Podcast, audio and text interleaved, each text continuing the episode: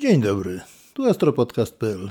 Przy mikrofonie Jerzy Bohusz i miło mi jest powitać Was w trzydziestym drugim odcinku naszego podcastu na temat amatorskiej astronomii obserwacyjnej. W poprzednim odcinku mówiliśmy o tym, co można zobaczyć na powierzchni Księżyca. Dzisiaj natomiast pomówimy sobie krótko na temat tego, jak to można obserwować, jakich użyć narzędzi, na co musimy zwrócić uwagę przy obserwacji tarczy księżycowej i w ogóle przy zapoznawaniu się z utworami na powierzchni Księżyca. Księżyc ze względu na swoje stosunkowo duże wymiary i będąc najbliższym sąsiadem Ziemi jest na tyle duży, że można na nim zaobserwować gołym okiem cały szereg szczegółów. Na jasnej tarczy Księżyca widzimy ciemne plamy mórz, czasami jakieś jaśniejsze punkty, zależnie od warunków obserwacji. Także już gołym okiem możemy rozpoznać niektóre twory na powierzchni Księżyca, zwłaszcza poszczególne morza. Mając do dyspozycji jakąkolwiek mapkę Księżyca, możemy łatwo zidentyfikować takie obiekty jak morze kryzysów, morze chmur, morze wilgoci, morze deszczów, ocean burz. Te rzeczy widzimy już gołym okiem. Oprócz tego jeszcze cały szereg jaśniejszych jakichś punktów możemy zauważyć. Ale żeby zbadać bogactwo szczegółów na jego powierzchni, zapoznać się z wszystkimi formacjami, potrzebujemy jakiejkolwiek lunety albo teleskopu. Często pytają się mnie młodzi adepci, nie tylko obserwacji księżycowych, ale w ogóle obserwacji nieba, jakim teleskopem najlepiej obserwować, w danym przypadku teraz Księżyc. Moja odpowiedź zawsze jest nieodmienna. Takim, jaki posiadasz. Takim, do jakiego masz dostęp, jakim dysponujesz. Inaczej po prostu nie można tego określić. Oczywiście pewne instrumenty lepiej nadają się do obserwacji planetarnych, obserwacji Księżyca czy Słońca. Inne bardziej predestynowane są do obserwacji obiektów rozciągłych mgławicowych typu komety, galaktyki. Ale w zasadzie każdym instrumentem, przynajmniej Księżyc, da się łatwo, bez większych problemów zaobserwować. Oczywiście bardziej preferowane są długoogniskowe instrumenty o mniejszej światłosile niż instrumenty krótkoogniskowe, szybkie, te przeznaczone do komet, do galaktyk. Trudno powiedzieć, dlaczego tak się dzieje, ale empirycznie stwierdzony jest to fakt i tego się trzymajmy. Nie znaczy to wcale, że jeżeli dysponujemy teleskopem Newtona jasnym o światłosile cztery, że nie można obserwować nim Księżyca. Oczywiście jak najbardziej można, ale nieco lepsze obrazy i wygodniej nam się będzie obserwowało długoogniskowym teleskopem, chociażby refraktorem albo teleskopem Maxutowa, czy jakimś innym, kate- czy jakimś innym katadioptrycznym teleskopem. Jeżeli skierujemy jakikolwiek instrument optyczny na Księżyc, ukaże się nam natychmiast całe bogactwo szczegółów. Już przez zwykłą lornetkę, oprócz ciemnych powierzchni mórz i jasnych powierzchni lądu, zauważymy, że Księżyc jest usiany kraterami, szczególnie na obszarach wyżynnych, lądowych. Na ciemnych obszarach mórz zauważymy natychmiast, że tych kraterów jest o wiele mniej. Wszystkie zarysy mórz staną się bardziej wyraziste. Jeżeli Księżyc jest w fazie bliskiej pełni, zauważymy też jasne smugi wychodzące z kraterów, takich jak Tycho, Kopernik, Kepler. Jeżeli dysponujemy wielkim teleskopem, wtedy bogactwo szczegółów jest niesamowicie duże. Księżyc pod względem obserwacyjnym ma nam do zaoferowania naprawdę mnóstwo ciekawych rzeczy, dużo szczegółów drobnych, takich, których nigdy nie zauważymy gołym okiem albo przez małe teleskopy. A skoro widać dużo drobnych szczegółów, to początkujący, zwłaszcza obserwatorzy, szczególnie dysponujący mniejszymi teleskopami zazwyczaj, chcieliby, żeby tych szczegółów było jak najwięcej i pierwsza rzecz, jaka przychodzi im na myśl, zwiększyć powiększenie teleskopu. I próbują. Oczywiście zwiększenie powiększenia teleskopu jest bardzo proste.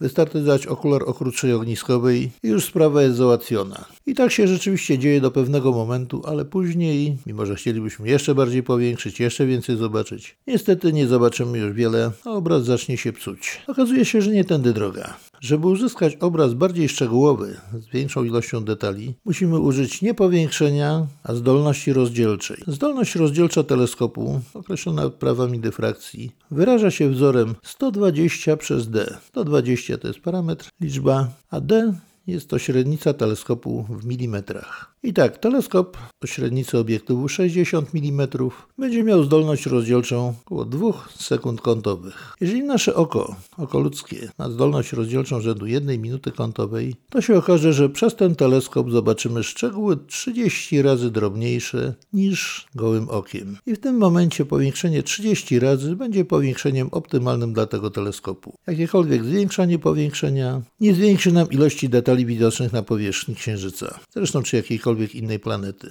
Jeżeli chcemy zobaczyć większą ilość szczegółów, musimy użyć większego teleskopu. Jeżeli użyjemy teleskopu o średnicy obiektywu dwanaście centymetrów, będziemy mieli zdolność rozdzielczą rzędu jednej sekundy, czyli powiększenie optymalne będzie, będzie nam wynosiło sześćdziesiąt razy. Oczywiście dalej możemy zwiększać. Jeżeli użyjemy teleskopu o średnicy rzędu trzydzieści sześć centymetrów, nasza zdolność rozdzielcza będzie wynosiła jedną trzecią sekundy kątowej, a optymalne powiększenie będzie sto dziewięćdziesiąt osiem razy, czyli prawie dwieście. To już jest bardzo dużo. I w tym przypadku, jeżeli uży, używając sześciocentymetrowego teleskopu, zobaczymy na powierzchni Księżyca szczegóły rzędu czterech kilometrów, najmniejsze, mniejszych już nie zobaczymy, to przez ten teleskop trzydziestosześciocentymetrowy zobaczymy szczegóły nieco większe niż pół kilometra. To już jest dużo. Gdybyśmy chcieli użyć teleskopu o średnicy metr dwadzieścia, to już jest naprawdę duży, profesjonalny teleskop, nie każde obserwatorium takie posiada. Wtedy jego zdolność rozdzielcza wynosiłaby jedną dziesiątą sekundy. Optymalne powiększenie byłoby olbrzymie, sześćset razy, a szczegóły obserwowalne na powierzchni Księżyca byłyby bardzo małe, rzędu stu siedemdziesięciu metrów. I teraz pójdźmy jeszcze dalej. Załóżmy, oczywiście w sferze czystej teorii, że mamy na tydzień do dyspozycji teleskop na Mont Palomar pięćset osiem centymetrów, dwieście cali. Gigant, którym będziemy mogli obserwować Księżyc. Nie było to z pewnych względów takie proste, ale załóżmy, że, to, że mamy go do dyspozycji i obserwujemy. Wtedy jego zdolność rozdzielcza byłaby bardzo duża, bo nieco poniżej dwóch setnych sekundy łuku. Optymalne powiększenie wtedy byłoby dwa tysiące sześćset razy. A przedmioty na powierzchni Księżyca, jakiekolwiek, zobaczylibyśmy praktycznie wszystko, co jest nieco większe niż czterdzieści metrów. Czyli autobusu szkolnego byśmy nie zobaczyli, ale samolot komunikacyjny pasażerski. Bez żadnego problemu moglibyśmy dostrzec na powierzchni Księżyca, gdyby taki się tam znalazł. Nie popadajmy jednak w euforię. To wszystko jest czysta teoria. Tak jak ten wzór sto dwadzieścia przez D, niektórzy nawet optymiści mówią sto czternaście, ale zostańmy przy stu dwudziestu, bo jest to bardziej optymalne i bardziej zbliżone do rzeczywistości, mówi nam, jaka jest teoretyczna zdolność rozdzielcza danego instrumentu w idealnych warunkach. Niestety my nie żyjemy w idealnych warunkach. Żyjemy na powierzchni Ziemi, na dnie olbrzymiego oceanu powietrznego. W kosmos patrzymy przez warstwę powietrza, warstwę atmosfery, która jest w bezustannym ruchu. Ona nie jest spokojna, tylko cały czas się przemieszcza, porusza, miesza się. I tak naprawdę, niezależnie jak wielki teleskop byśmy zastosowali, to trudno jest osiągnąć zdolność rozdzielczą niższą niż jakieś trzy czterdzieści sekundy łuku. Mniejszej, zwłaszcza w obszarach nizinnych, naprawdę jest bardzo trudno uzyskać. Ze względu właśnie na kiepski seeing, na ruch powietrza. Oczywiście zdarzają się czasami takie noce, kiedy seeing jest idealny, powietrze jest tak nieruchome, że przez dłuższy czas można się wpatrywać w Księżyc czy jakikolwiek inny obiekt na niebie, tak jakbyśmy się wpatrywali w fotografię leżącą na stole na, na kartoniku wydrukowaną i ona ani drgnie. Wszystko jest fajnie, pięknie, ale taka noc zdarza się z reguły raz do roku albo i rzadziej. Najczęściej obrazy troszeczkę falują nam. Czasami przy bardzo kiepskim seeingu wyglądają tak, jakby, jakbyśmy oglądali je przez warstwę gotującej się wody. I tak też bywa. Oczywiście wtedy obserwacje w zasadzie nie mają sensu. Możemy sobie tylko podziwiać, jak kiepski jest obraz. Żeby było ciekawiej, mniejsze teleskopy są mniej wrażliwe na zły seeing, natomiast im większy, tym bardziej jest wrażliwy. Oczywiście ma, swoje, ma to swoje uzasadnienie zarówno w optyce, jak i w meteorologii, ale nie będziemy w tej chwili się w to wgłębiać. Także zwiększamy nie powiększenie, żeby więcej zobaczyć, a zdolność rozdzielczą. Żeby więcej zobaczyć na Księżycu, musimy użyć większego instrumentu. Oczywiście to powiększenie optymalne, w naszym przypadku tam było trzydzieści razy, czy sześćdziesiąt, czy nawet te dwa tysiące sześćset razy w przypadku palomarskiego teleskopu. Możemy je zastosować, oczywiście tak dużych nie będziemy stosowali i tego dużego instrumentu to tylko jako ciekawostkę podaję, ale w naszym przykładzie załóżmy, jeżeli mamy ten teleskop dwunastocentymetrowy, jego optymalne powiększenie będzie sześćdziesiąt razy.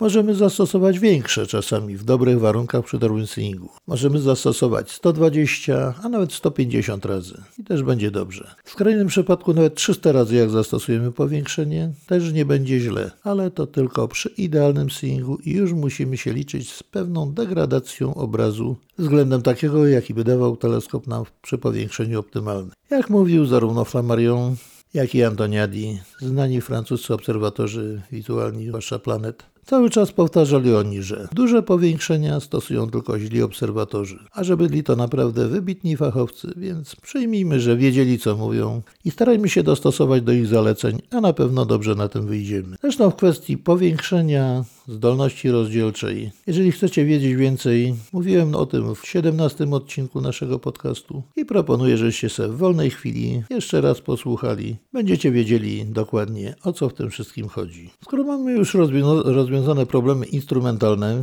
wiemy jakie teleskopy można użyć, praktycznie każdy, jak się nimi posługiwać tak, żeby optymalnie i najlepiej, najbardziej efektywnie je wykorzystać. Powiedzmy sobie teraz, co należałoby zrobić, żeby się dokładnie zapoznać z tym ogromem szczegółów, jakie oferuje nam Księżyc obserwowany przez teleskop. Pierwsza rzecz, należałoby się zaopatrzyć w mapę Księżyca, a w ogóle do zagadnienia przystąpić po kolei, nie od razu wszystko naraz, tylko zacząć od rzeczy najprostszych. Zapoznajmy się z rozkładem, z nazwami poszczególnych mórz. Morza na Księżycu nazywane są łacińskimi nazwami, a oczywiście są tłumaczone zarówno na polski, angielski i każde inne języki lokalne na potrzeby lokalnych obserwatorów, ale w oficjalnej międzynarodowej nomenklaturze używa się nazw łacińskich zgodnie z zaleceniami Międzynarodowej Unii Astronomicznej. Jak mówiłem, na początek weźmy sobie najprostszą mapę takimi konturami, gdzie zaznaczone są morza i podstawowe kratery, te największe. Próbujmy je zidentyfikować, a dopiero wychodząc od tych największych, najbardziej znanych, rzucających się w oczy utworów, poznawać coraz mniejsze. Będzie to proces dosyć długotrwały, ponieważ tarcza Księżyca, z powodu tego, że wykazuje fazy, nie jest widoczna cała przez cały czas, jedynie w czasie pełni. A jak za chwilę dojdziemy do tego, w czasie pełni wcale nie są najlepsze warunki do obserwacji Księżyca. Musimy sobie cały proces rozłożyć naprawdę na długi czas i stopniowo zapoznawać się z coraz większą ilością szczegółów na powierzchni tarczy Księżyca. Najczęściej początkujący amatorzy, chcąc obserwować Księżyc, najchętniej obserwowaliby go w czasie pełni. Oczywiście można, tylko że będziemy widzieli bardzo jasny krąg Księżyca, pozbawiony zupełnie szczegółów, jedynie upstrzony jakimiś plamkami, ewentualnie tylko smugi wychodzące z kraterów, te jasne będą dobrze widoczne. Ale niektórych kraterów po prostu nie widać. Inne trzeba bardzo dobrze przyłożyć się, żeby zobaczyć, nawet jak się wie gdzie są, trzeba się dobrze przyjrzeć, żeby wyłuskać je tam gdzieś w postaci jakichś innych odcieni, kształtu plamek i tak dalej. Wyraźnie tego nie widać. Zresztą okazuje się, że najlepiej obserwować jest Księżyc w miejscu, gdzie przebiega terminator, czyli linia łącząca dzienną i nocną półkulę Księżyca, czyli miejsce, gdzie Słońce wschodzi na Księżycu albo zachodzi. Słońce jest tam nisko nad horyzontem lokalnym księżycowym i wszystkie nierówności terenu,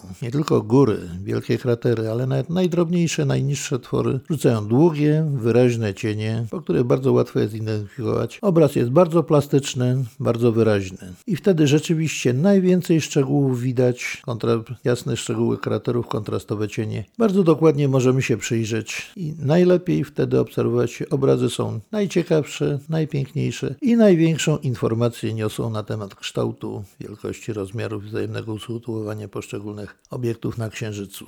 Terminator w sposób ciągły przemieszcza się od wschodu Księżyca na zachód. Najpierw dzienny, a potem nocny. Cały cykl trwa dwa razy po dwa tygodnie. Najpierw do pełni, a potem od pełni do nowiu. I najlepiej byłoby, gdybyśmy mieli tak wszystkie noce obserwacyjne do dyspozycji. Cały miesiąc czasu, gdybyśmy mogli obserwować Księżyc, żebyśmy mieli dobrą pogodę, idealnie czyste niebo. Wtedy dosyć szybko można byłoby się zapoznać z jego topografią, ze wszystkimi utworami na jego powierzchni, nauczyć się rozpoznawać. Chociaż jest ich tak dużo, że nie wiem, czy byście zapamiętali. Ale najlepiej właśnie dzień po dniu przyglądać się, identyfikować te kratery, które się stają widoczne po wschodzie Słońca. Ukazują się powoli wzdłuż pasa terminatora i zapoznawać się z nimi. Aż do pełni, a potem od pełni, trzeba będzie wstawać coraz wcześniej albo później kłaść się spać. Po trzeciej kwadrze tuż przed nowiem stary księżyc jest bardzo późno widoczny. Trzeba troszeczkę samozaparcia mieć, żeby to wszystko poznać. Że taką późną nocą czy wczesnym rankiem, czasami w chłodzie, wilgoci, żeby móc go obserwować. No ale jeżeli chcemy się zapoznać z księżycem, nie mamy innego wyjścia. Jest to naprawdę piękne obserwacje, bardzo ciekawe,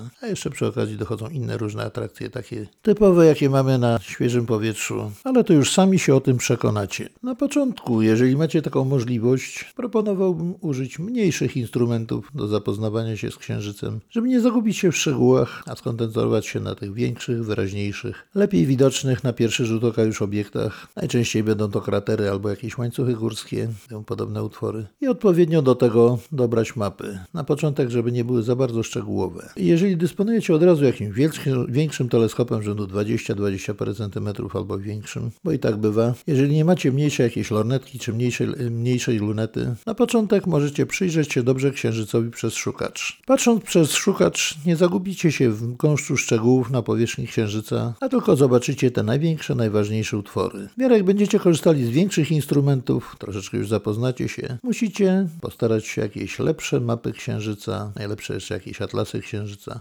Bardzo dobry jest atlas Rykla. Kiedyś był w handlu nawet w Polsce, ale nie wiem, czy jeszcze jest dostępny. Trzeba poszukać w sklepach astronomicznych, po księgarniach. Może na zamówienie uda się ściągnąć. Duży, piękny atlas, pięknie wydany i rzeczywiście całe bogactwo szczegółów jest tam naniesione, które już można zobaczyć dużym teleskopem i rzeczywiście przy użyciu tego atlasu można już studiować szczegóły na powierzchni Księżyca. A tak w ogóle, żeby utrwalić sobie i ułatwić rozpoznawanie, proponuję Wam zdobyć mapę taką konturową Księżyca. Może nie aż za bardzo szczegółową, ale gdzie zaznaczone są tylko zarysy poszczególnych obiektów, kraterów, mórz czy łańcuchów górskich. I w trakcie obserwacji, jak zobaczycie te obiekty, zidentyfikujecie je na mapie, zaznaczcie je. Od chociażby zarysowując tak. Nie muszą to być jakieś dokładne rysunki czy coś. Po prostu szkicowo zaznaczcie, że to jest ten obiekt, zapiszcie sobie jego nazwę, zapamiętajcie. Sporządzicie po jakimś czasie w ten sposób kompletną mapę Księżyca, czyli zrobicie to, co wielu selenografów robiło przed Wami, od czego zaczął już Galileusz swoimi rysunkami, a potem już różni inni obserwatorzy, łącznie z Heweliuszem, robił wspaniały atlas Księżyca, zatytułowany Selenografia, aż po współczesne mapy, które się w tej chwili drukuje. Również w internecie możecie znaleźć sporą ilość map Księżyca o różnej rozdzielczości, specjalnie dla obserwatorów właśnie takich map, które są robione albo jako całe, albo poszczególnymi sektorami, segmentami. Możecie sobie wydrukować i na tych mapach możecie spokojnie zaznaczać obiekty, które zidentyfikowaliście. Będzie to bardzo dobry trening obserwacyjny i się Wam później jeszcze bardzo przyda, nie tylko przy Księżycu, ale także przy obserwacji innych obiektów na niebie. Przy okazji chciałbym zwrócić Waszą uwagę na jedną rzecz. Już Galileusz zauważył, że jak się obserwuje obie- obszary w pobliżu terminatora, to w chwili, kiedy Słońce wschodzi, czyli między nowiem a pełnią, już w jakiejś odległości od nieoświetlonej części półkuli Księżyca, w pewnej odległości termin- od terminatora, pojawiają się jasne plamy, które potem rosną, coraz większe, aż wreszcie do podłoża dochodzą i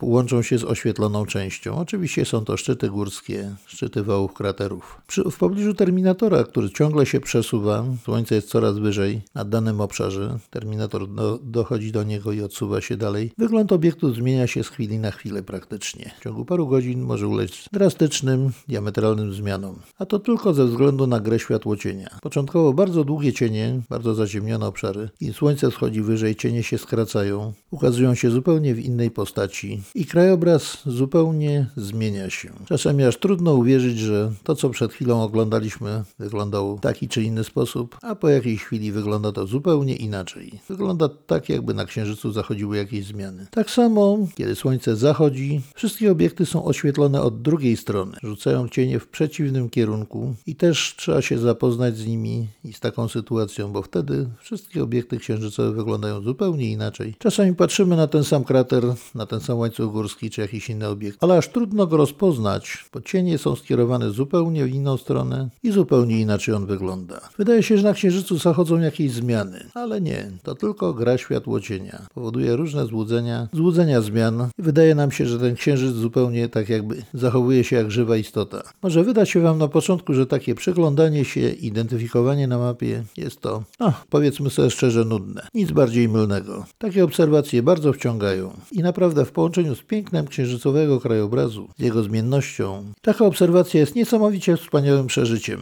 Naprawdę dzieją się cuda, można powiedzieć. A to tylko wszystko gra światła i cienia. i oczywiście specyficzne, bardzo piękne ukształtowanie powierzchni Księżyca. Także jak zaczniecie to obserwować, trudno się oderwać jest czasami. Do zachodu Księżyca można obserwować. Oczywiście najlepiej obserwuje się wtedy, kiedy Księżyc jest co najmniej ze dwadzieścia stopni nad horyzontem. Można oczywiście od samego wschodu albo do samego zachodu obserwować. Czasami warunki pozwalają, że seeing jest taki, że Księżyc bardzo ładnie wschodzi albo zachodzi i możemy go widzieć przez nawet duży teleskop z dużym powiększeniem stosunkowo i obraz jest stabilny. Ale najstabilniejszy, najbardziej taki realny obraz jest, kiedy Księżyc jest wyżej nad horyzontem. Kiedy jest nisko nad horyzontem, musicie się liczyć z tym, że obraz może być zniekształcony zarówno pod względem kolorystycznym, jak i pod względem kształtów, a także może być po prostu niestabilny ze względu na ruchy powietrza. I znowu ulegamy złudzeniu, że na Księżycu występują jakieś zmiany, a to tylko są zmiany spowodowane warunkami obserwacji i grą światła i cienia. Mogłoby się wydawać, że te obserwacje to zapoznanie się z Księżycem, o którym mówiłem. Jest bardzo proste, szybko, bez trudności się wam to uda. Obawiam się, że nie. Jeżeli weźmiecie się na serio do obserwacji Księżyca,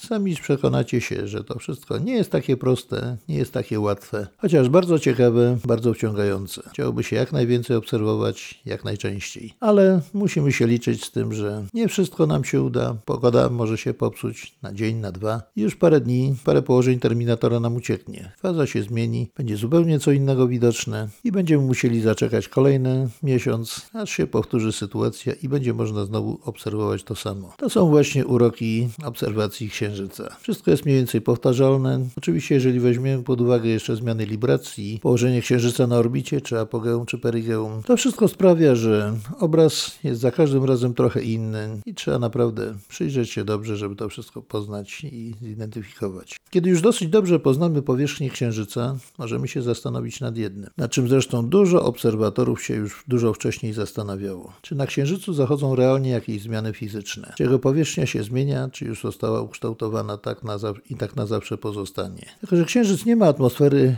hydrosfery, biosfery, nie wypłukuje tam nic woda, nie rowiewa wiatr, to nie występuje także na Księżycu erozja. Znaczy występuje, ale erozja innego typu, erozja termiczna i erozja kosmiczna spowodowane przez cząstki wiatru słonecznego i inne tego typu cząstki naładowane, które nieustannie bombardują powierzchnię Księżyca, niechronioną przez atmosferę, niechronioną przez pole magnetyczne silne, tak jak, jak jest chroniona Ziemia. One też powodują erozję, tylko zupełnie innego rodzaju, w mniejszym stopniu, ale przez te parę miliardów lat istnienia Księżyca ta erozja też zrobiła swoje i nieco zmieniła wygląd jego powierzchni. Ale w porównaniu ze zmianami na powierzchni Ziemi, zmiany są praktycznie niezauważalne i nieistotne. Jako że Księżyc jest dużo mniejszy od Ziemi, to w, pra- w procesie swego powstawania zmagazynował o wiele mniej ciepła niż zmagazynowała go Ziemia. Najprawdopodobniej ma też mniejsze dużo jądro żelazne niż Ziemia i nie, większość uczonych, przynajmniej niektórzy, uważają, że Księżyc już wystygł, że pod względem geologicznym jest martwym globem. Inni mówią, że martwym globem nie jest. Oczywiście szybciej stygł, ale też skorupa Księżyca jest dużo, dużo grubsza niż skorupa ziemska, a składa się ze skał, które mają bardzo słabe przewodnictwo cieplne, o czym sobie jeszcze kiedyś w przyszłości pomówimy. Ja osobiście też skłaniam się do twierdzenia, że Księżyc nie jest jeszcze całkowicie geologicznie martwym i najprawdopodobniej zachodzą na nim jakieś zmiany, ale to w skali bardzo małej i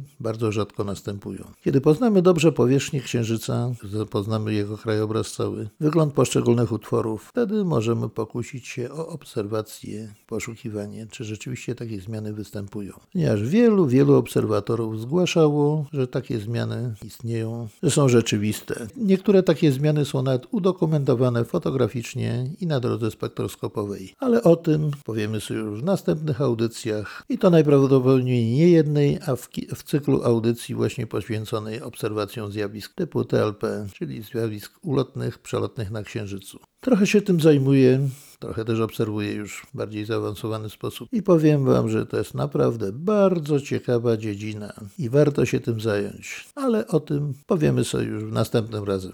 Na dzisiaj to wszystko. Słuchajcie astro podcast kropka p l. Jak zawsze zapraszam was do kontaktu zarówno na stronie AstroPodcastu w komentarzach, jak i do kontaktu mailowego. Adresy znajdziecie też w witrynie na stronie kontakt, a także zazwyczaj dostępny jestem we wszystkich mediach społecznościowych takich jak Facebook, Instagram albo Twitter. A dzisiaj żegnam się już z wami, życzę wam miłego dnia albo spokojnej nocy, zależnie od tego kiedy tego słuchacie, a wszystkim obserwatorom życzę czystego nieba i udanych obserwacji. Do usłyszenia w następnym odcinku.